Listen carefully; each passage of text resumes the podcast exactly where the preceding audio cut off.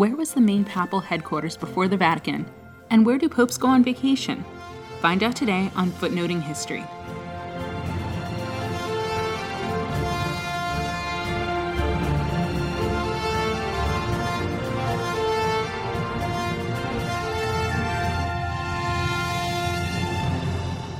Hello, this is Nicole, and welcome to Footnoting History. This morning we'll be discussing papal places in and around Rome. When most people think of where the popes live and work, they think of Vatican City, centered on St. Peter's Basilica and located inside of modern day Rome, although technically it is its own country. When the Catholic Church was first established in Rome, and throughout the Middle Ages, however, the main headquarters was at St. John's Basilica, or the Lateran, on the Caelian Hill, one of the seven hills of ancient Rome. The Roman Emperor Constantine, who legalized Christianity in the Roman Empire and converted to Christianity himself, patronized the church in a very Roman way by giving huge endowments to religious organizations, in this case Christianity, that were seen as benefiting the empire. In Rome, Constantine built the basilicas of St. John's and the original St. Peter's Basilica, which we will discuss later. Although there had been churches in Rome in the 3rd century, they were generally house churches, spaces for worship within people's homes, which could fit a smaller Christian community. The basilicas were much larger and more splendid, modeled after Roman basilicas, which were used as public or royal halls. Along with the church itself, the Lateran had an audience hall, a papal palace, and of course a fancy courtyard much like those that noble people had in their houses. For most of the Middle Ages, St. John's was the headquarters for the Pope and the location of the papal palace. Up to the 8th century, the popes were technically subjects of the Byzantine emperors, who were based in Constantinople, modern day Istanbul, Turkey, and continued to call themselves Roman emperors, while much of Italy and the rest of what had been the Western Roman Empire was ruled by various quote unquote barbarian groups. In the mid 8th century, the popes allied themselves with the Franks, who had carved out a kingdom in modern day France already in the late 6th century, and who were the most powerful of the barbarian groups. The Franks provided protection for the popes, while the popes gave legitimacy to the new ruling family of the Franks, the Carolingians. In 800, Pope Leo III crowned the most famous Carolingian, Charlemagne, as Emperor of the Romans. Although the popes and the Carolingians needed each other, Charlemagne was clearly the stronger of the two. In fact, he came to Rome in 800 in order to save Pope Leo from his enemies in the city of Rome, who had attacked Leo and accused him of the crimes of perjury and adultery. Leo III sought to define the relationship between the role of the popes and the role of the Carolingian emperors. As part of this attempt, he built a magnificent triclinium, or dining hall, in the Lateran Palace, and decorated it with a mosaic of St. Peter, Leo, and Charlemagne, a copy of which is visible today next to St. John's, although the original has been destroyed. The mosaic shows St. Peter, Jesus Christ's head apostle and the first bishop of Rome, giving Pope Leo III the pallium, a white woolen band that was the symbol of ecclesiastical office, and Charlemagne a banner, signifying his military role as protector of the church. Both Leo and Charlemagne kneel at an equal level on either side of Peter, although Leo is on Peter's right hand side, which was a preferential spot.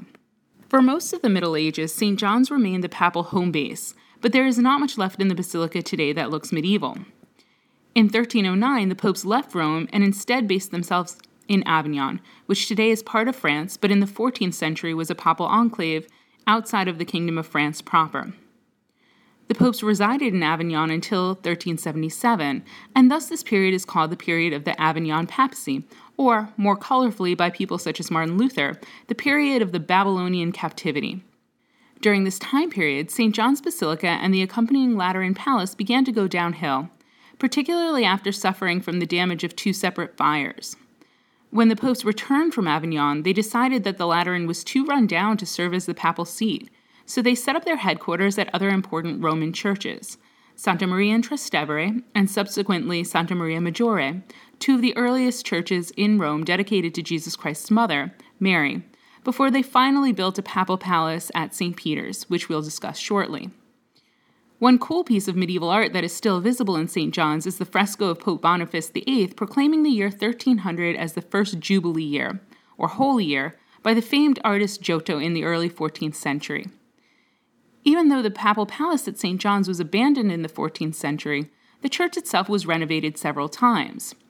In the 16th century, Pope Sixtus V had the papal palace torn down and in front of the church itself placed a large Egyptian obelisk originally placed in front of the Karnak temple in Thebes and brought to the Circus Maximus in Rome in the 4th century. Inside the church, major renovations were carried out in the 17th century by Borromini, one of the major figures in Baroque architecture in Rome. Even though St. John's is no longer the papal headquarters, it still contains the papal cathedra, or bishop's throne, and thus remains the cathedral church of Rome. So, how did St. Peter's, or the Vatican, named after the Vatican Hill on which it is located, get to be so important? Although it was not the headquarters of the popes, St. Peter's was important to the Christian community of Rome from early Christian times. Thought to be the burial place for Jesus' apostle Peter, Christians set up a shrine in commemoration. At the time, the location was outside of the ancient city of Rome.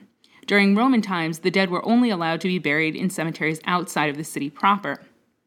After Constantine legalized Christianity in the 4th century, he patronized the first great basilica churches in the city, including St. John's and the original or Old St. Peter's, which replaced the shrine. Despite it not being the main church of Rome, Old St. Peter's was an important pilgrimage site in the Middle Ages. Many popes chose to be buried here, near Peter's burial spot and relics, instead of in the Lateran. Since it was outside of the city of Rome itself, and of course also because of its status as a pilgrimage site, it was often where the popes met distinguished visitors, such as the Frankish king and then Emperor Charlemagne, before escorting them into the city and to the Lateran. Like the Lateran and many other places in Rome, while the popes were in Avignon, St. Peter's became run down, and by the 15th century needed serious repairs.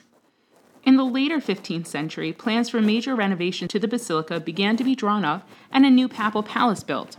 But at the beginning of the 16th century, Pope Julius II decided to raze Old St. Peter's and build an entirely new church, the St. Peter's that you can visit today. Pope Julius was nicknamed the Warrior Pope, and like many of the Renaissance popes, was deeply involved in Renaissance politics and warfare amongst the warring states of Italy. In addition to being the bishop for Rome and the spiritual leader of the Catholic Church, the Pope ruled over the Papal States, one of several small states in Renaissance Italy. In addition to planning a new St. Peter's, Julius commissioned Michelangelo to paint the ceiling of the Sistine Chapel, which was part of the Vatican Palace. The palace included the Pope's living spaces, but also the administrative offices of the church, and today houses the Vatican Museum and Library as well. How did Pope Julius and subsequent popes pay for this grand undertaking? Well, one of the ways was through the selling of indulgences, or payments that counted towards the remission of sins to get people to heaven, much like fines allow you to avoid jail time. Johann Tetzel, a Dominican friar who was preaching in Germany to sell indulgences for the rebuilding of St. Peter's, attracted the disapproval of Martin Luther and was one of Luther's many problems with the Catholic Church that ultimately led to the Reformation. So now we have discussed the major places that the popes lived and worked. St. John's, the Lateran, in late antiquity and the Middle Ages, and St. Peter's, the Vatican, from the Renaissance to the present. But what about where the popes go to relax? Since the 17th century, popes have been going to Castel Gandolfo in the Alban Hills on Lake Albano, about 15 miles from Rome. Well to do Romans have been enjoying this refreshing summer retreat for centuries. The first century Roman Emperor Domitian built a palace there, for example. By the end of the 15th century, the papacy owned what would become their summer palace, which Pope Urban VIII had built in the early 17th century.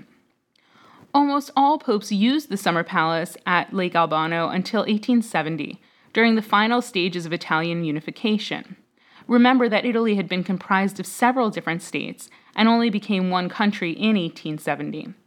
The Pope at the time, who still ruled over the Papal States, was opposed to Italian unification and shut himself up in the Vatican as Italian soldiers took control of the Papal States, including most of Rome itself.